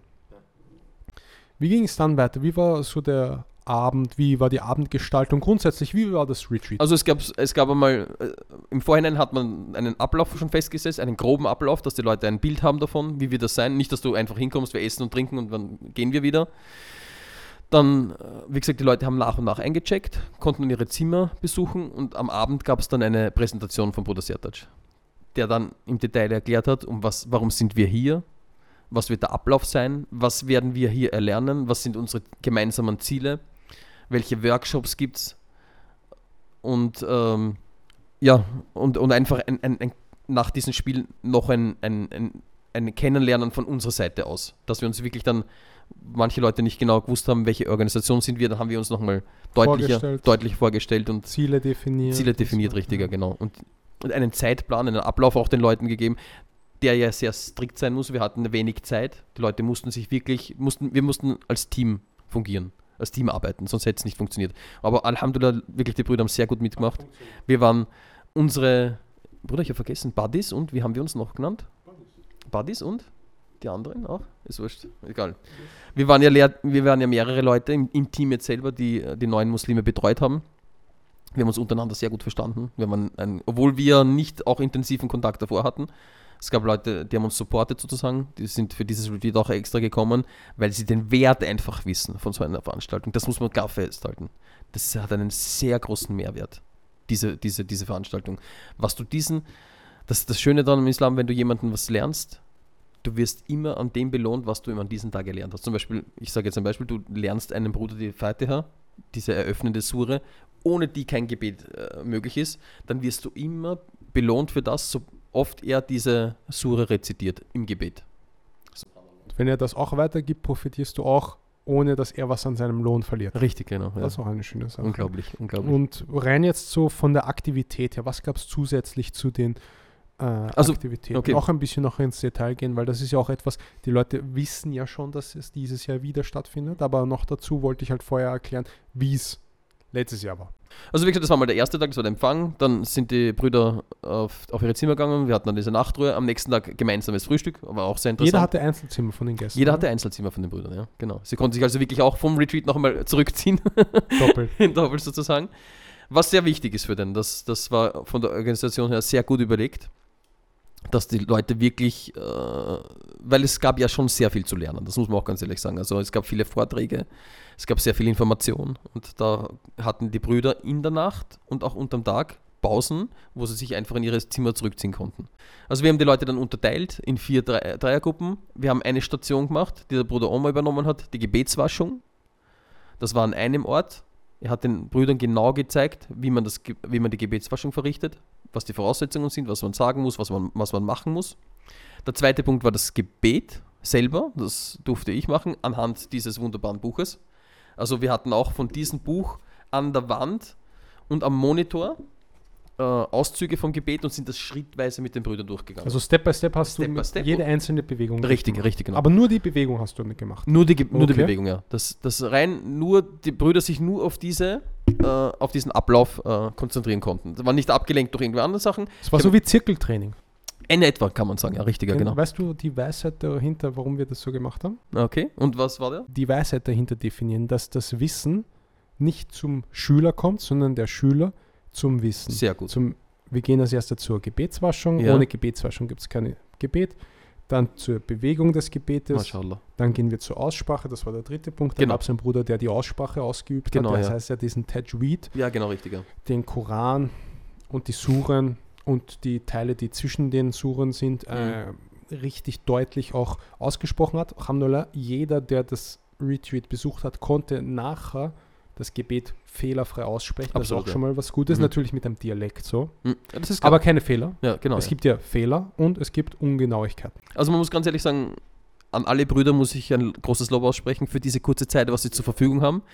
Das beruht auf Gegenseitigkeit. Sie, unsere Brüder, die was neu konvertiert sind, haben das sehr gut aufgenommen. Sie haben sich, äh, sie waren sehr interessiert. Sie haben nicht großartig unterbrochen und die Brüder, die wirklich diese Gebetswaschung, das Gebet und äh, die Koranrezitation den äh, Brüdern gelehrt haben, die waren wirklich sehr, sehr, sehr gut. Gutes Personal. ich, Absolut, mich ja. immer, ich war ja der, ich habe ja dort immer die Funktion übernommen, der, der, der Checker. Der muss immer so hin und her laufen und so voll lustig, bla bla bla. Nee, Aber sehr wichtig, deine Aufgabe, muss man auch ganz ehrlich man ich war immer sehr strict, Timetable, Genau, ja, genau, ja, genau. äh, Das muss sein. müssen. Ja. Ich Das ist zum Beispiel, wenn ich kurz unterbrechen darf, das, ist, das sind alles Aspekte im Islam. Pünktlichkeit, Sauberkeit, äh, wie du sagst, man muss sich, das ist eine Pflicht im Islam, das Wissen aneignen. Und wenn man kein, da gibt es ein, ein, ein wunderbares Beispiel vom Imam Bukhari zum Beispiel, der tausende Kilometer zurückgelegt hat, wegen einem Hadith. Er kannte das Hadith, er war sich nicht sicher und dass er eine Gewissheit hat, hat er einen Weg, das, er ist nicht mit dem Flugzeug geflogen, er ist nicht mit dem Bus gefahren. Er hat ein, ein, ein Esel oder ein Kamel gehabt, ich weiß das nicht genau, und hat sich mit dem von diesem Bukhara, von den Usbekistan, nach Mekka begeben und von dort musste man ihm nochmal verweisen, er muss nach Medina gehen. Oder war es umgekehrt, das weiß ich jetzt nicht genau. Wegen einem Hadith. Und das ist auch ganz wichtig für uns. Wir müssen, das ist eine Pflicht von jedem Muslim, dass er sich Wissen anreichert. am Anschluss waren dann auch immer große Essen. Äh, wir hatten vor Ort ein Catering en engagiert, sozusagen ein Bruder, der professioneller Koch war, hat das übernommen. Das hat mir auch sehr gut gefallen. Das war immer das, wo ich äh, in Erinnerung habe, das war eines der besten Sachen, das Essen. Es gab All You Can Eat sozusagen, Ja. aber die Qualität vom Essen war absolut Restaurantniveau. Ich meine, der Bruder, der war 20 Jahre oder so alt, der hat gekocht wie ein Profi. Und das Essen war natürlich auch etwas, was uns dann, wir hatten dann immer diese langen Bänke, wenn du dich erinnern kannst, wo wir dann alle an einem Tisch gesessen sind, wie die Tafelrunde, die Ritter der Tafelrunde, kennst du den Film? Ja, Irgend sowas, ich kenne das nicht, weiß jetzt auch nicht, woher ich das im Kopf habe. Aber wir sind alle gesessen an einem Tisch, alle gemeinsam dasselbe gegessen. Ja, genau, ja. Also einerseits waren, sind ja solche, bei solchen Vorträgen, Seminaren, oder was die, die Spieler immer da als zur Auflockerung, einmal aus einem Teil. Und das zweite, sie haben immer einen Hintergrund. Teambuilding zum Beispiel, miteinander, trotzdem eine Konkurrenz da ist. Und bei uns waren die Spiele sehr unterschiedlich. Also es gab zum Beispiel das Dosenschießen, es gab das mit dem Klebeband. Also es war immer ein, ein vier Leute, also in Gruppen unterteilt und diese vier Leute, diese Gruppen mussten gegeneinander antreten. Hatten alle die gleichen Voraussetzungen, soweit. Jeder musste an diesen Spielen teilnehmen, aber wie gesagt, das war sehr, sehr, sehr lustig. Es war es gab dann auch noch lustige Elemente beim Nageln haben wir gemacht. Ja, genau. Wer, Ja, wie, richtig, ja, wer, genau. viel, wer zehn Nägel mit den wenigsten Schlägen richtig, einschlagen ja, kann. genau, ja. Dann gab es den Doppelpass, also ein Pass zwischen zwei, durch einen Meter Ja. durch. ja. Dann gab es den Weitwurf, das heißt, beide Teammitglieder äh, mussten werfen und fangen und durften sich danach nicht bewegen nach dem Fangen. Ja. Sehr, sehr spannend. Dosenwurf hast du schon gesagt. Genau, ja, genau. Das mit dem Und Klebeband, dann dieser gab's Wettlauf. Noch, genau, und dann gab es den Wettlauf und dann gab es am Ende noch das letzte, eine der letzten Spiele war ein Quiz, wo man äh, islamisch-theologische Fragen beantworten. Also man hat geistige Übungen, Konzentrationsübungen und körperliche Übungen. Und Genau. all drei zusammen war eine große, wie soll ich sagen, Ablenkung oder Parallel-Event äh, zum, zum eigentlichen Retreat. Es gab auch noch Sachpreise, die man gewonnen hat. Mhm. Das Team Umar, glaube ich, hat abgeräumt. Ah, richtig, ja, Ja, stimmt, Team genau. Umar hat dominiert das ja, Retreat genau, genau. und Aber das man war muss- eine gute Ja, Ergänzung. Allgemein, ich muss noch eins dazu sagen, ich komme selber aus der Gastronomie wenn man Veranstaltungen macht, macht man die meistens in Hotels oder an Orten, Messen und wo es gute, wo es Catering gibt.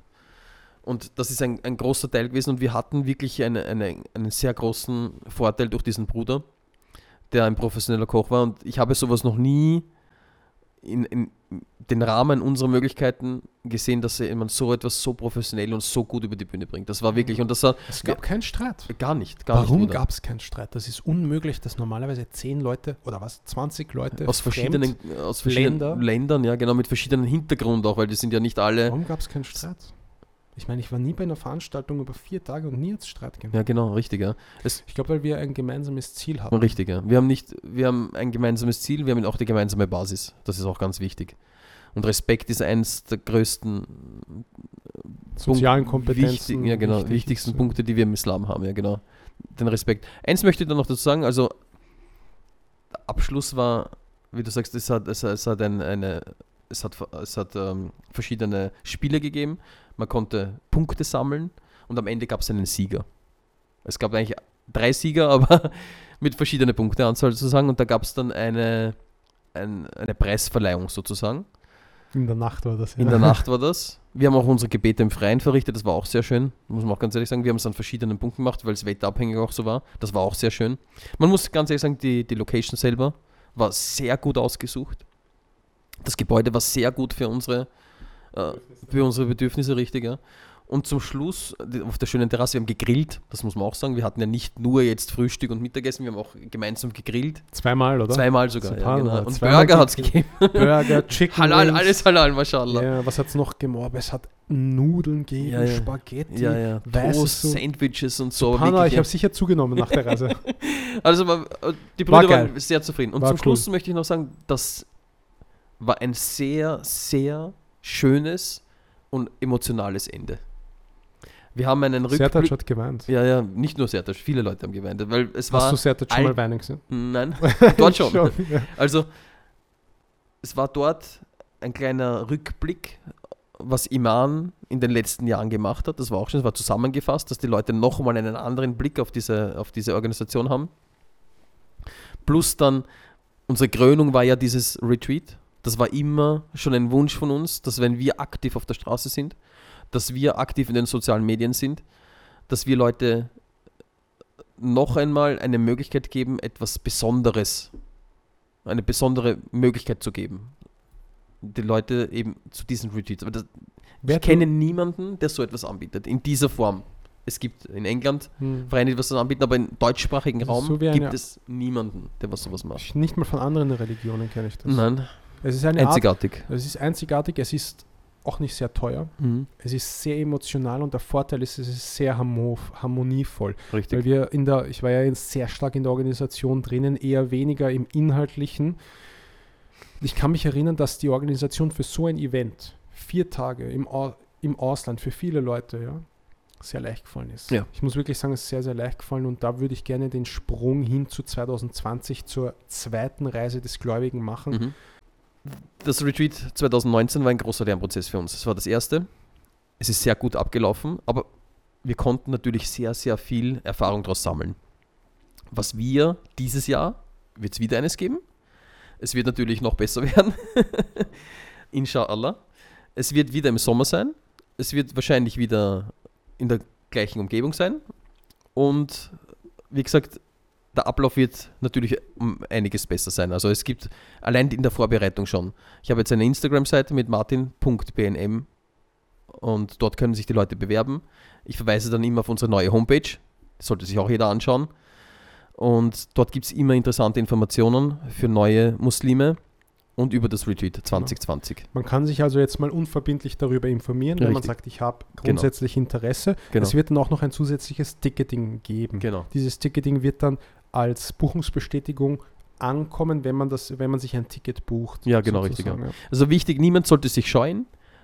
Jede Anfrage ist uns willkommen, auch wenn sie noch so vielleicht. ja. Äh, Für was ist die Zielgruppe der, der zweiten Reise des Gläubigen? Ist jemand, der zehn Jahre Muslim schon ist, Zielgruppe? Es kommt darauf an. Das ist, wir hatten Leute zum Beispiel, die zehn Jahre Muslime sind, aber nicht praktiziert haben. Gibt es diese Leute? Der hat den Islam irgendwann ab, angenommen, Alhamdulillah, fühlt sich auch als Muslim, aber wie gesagt, vielleicht praktiziert er nicht oder falsch oder, oder hat er nicht den richtigen Anschluss an Muslime. Und da wollen wir den Leuten noch einmal die Möglichkeit geben, wie gesagt, vielleicht fehlen ihnen Kleinigkeiten, dass man diese Defizite gemeinsam mit den Brüdern erarbeitet. Und wie gesagt, das, es ist egal, was, ob du jetzt eine Woche, ob du die Absicht hast oder zehn Jahre, du bist herzlich willkommen als neuer Muslim, wenn du glaubst, dass das für dich das Richtige ist und du nochmal eine richtige Basis brauchst. Das ist ganz wichtig für die Leute.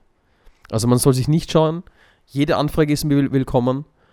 Egal was, wir werden das gemeinsam arbeiten dann und werden den, den Leuten dann dementsprechend antworten. Und Wird wahrscheinlich wieder ein Einzelzimmer sein, jede Person. Sehr wahrscheinlich könnte Richtig. aber auch sein, dass man, weil wir ja auf 20 Gäste verdoppeln, also Richtig, wir hatten letztes Jahr 10 Gäste und 10 Mitarbeiter. Richtig, ja. Dieses Mal werden wir 10 Mitarbeiter haben und 20 Gäste, Richtig, ja. Das wird natürlich eine gewisse Herausforderung sein, auch logistisch, auch für mich ein bisschen eine zusätzliche Arbeit, aber Alhamdulillah, diese Arbeit ist sehr, sehr gut. Ähm, es wird auf jeden Fall eine Intensivierung bei den Spielen geben und vor allem auch bei den Themen, weil wir auch nach dem Retreat eine wochenlange Betreuung mit diesen Personen haben.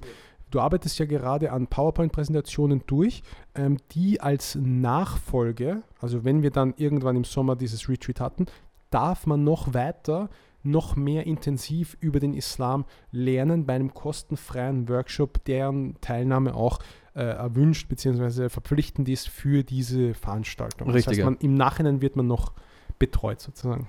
Never ending Ich, story. ich muss das nochmal unter, unterzeichnen sozusagen oder nochmal deutlich hervorheben. Ich hatte vor 14 Jahren diese Möglichkeit nicht. Also jeder Mensch, der heute die Möglichkeit hat, dass er durch Iman an so einer Veranstaltung teilnehmen kann und darf, der sollte das unbedingt nutzen. Weil in dieser Art und Weise, wie die Leute betreut werden, wie ihnen die einzelnen Schritte gelernt werden, in welchem Umfeld sie das erlernen können, das ist einzigartig. Und wie gesagt, man sollte wirklich, auch wenn man sich vielleicht davor scheut, das in Anspruch nehmen, weil das wirklich einzigartig ist. Du wirst betreut durch Leute, die diese Prozesse vor Jahren durchgelaufen sind, die selber konvertiert sind, die andere Leute schon begleitet haben und durften, um diese Prozesse noch zu verbessern. Das heißt, man ist dort bestens aufgehoben. Das muss, das muss man ganz deutlich so festhalten. Diese Möglichkeit ist einzigartig und man sollte sie wirklich nutzen. Barakallah dass du diese Informationen mit uns geteilt hast. Möge Allah dich wirklich segnen und auch dafür reichlich belohnen. Uns alle und alle Personen, die bei dem Retreat bzw. bei der zweiten Reise des Gläubigen dabei waren. Ich bedanke mich nochmal recht herzlich für deine Anwesenheit, deine Expertise und diese Episode bei dem Podcast und sag Barakallah Fik und wir sehen uns inshallah spätestens bei der Reise des Gläubigen Teil 2, aber ich denke, davor werden wir uns auch noch sehen. Wie gesagt, ich bin sehr dankbar für diese, für diese Möglichkeit, dass man den Leuten auch näher bringen kann, dass wir wieder diese Veranstaltung haben, dass wir als Iman uns um diese Leute annehmen, das ist ganz wichtig. Und dass wir gemeinsam mit diesen Leuten Retreat 2020 verbringen können. Und wie gesagt, mit dem Hinweis darauf auf Instagram, martin.bnm, die Leute sich jederzeit bei mir melden können oder auf unserer neuen Home Homepage www.iman.co.or.at.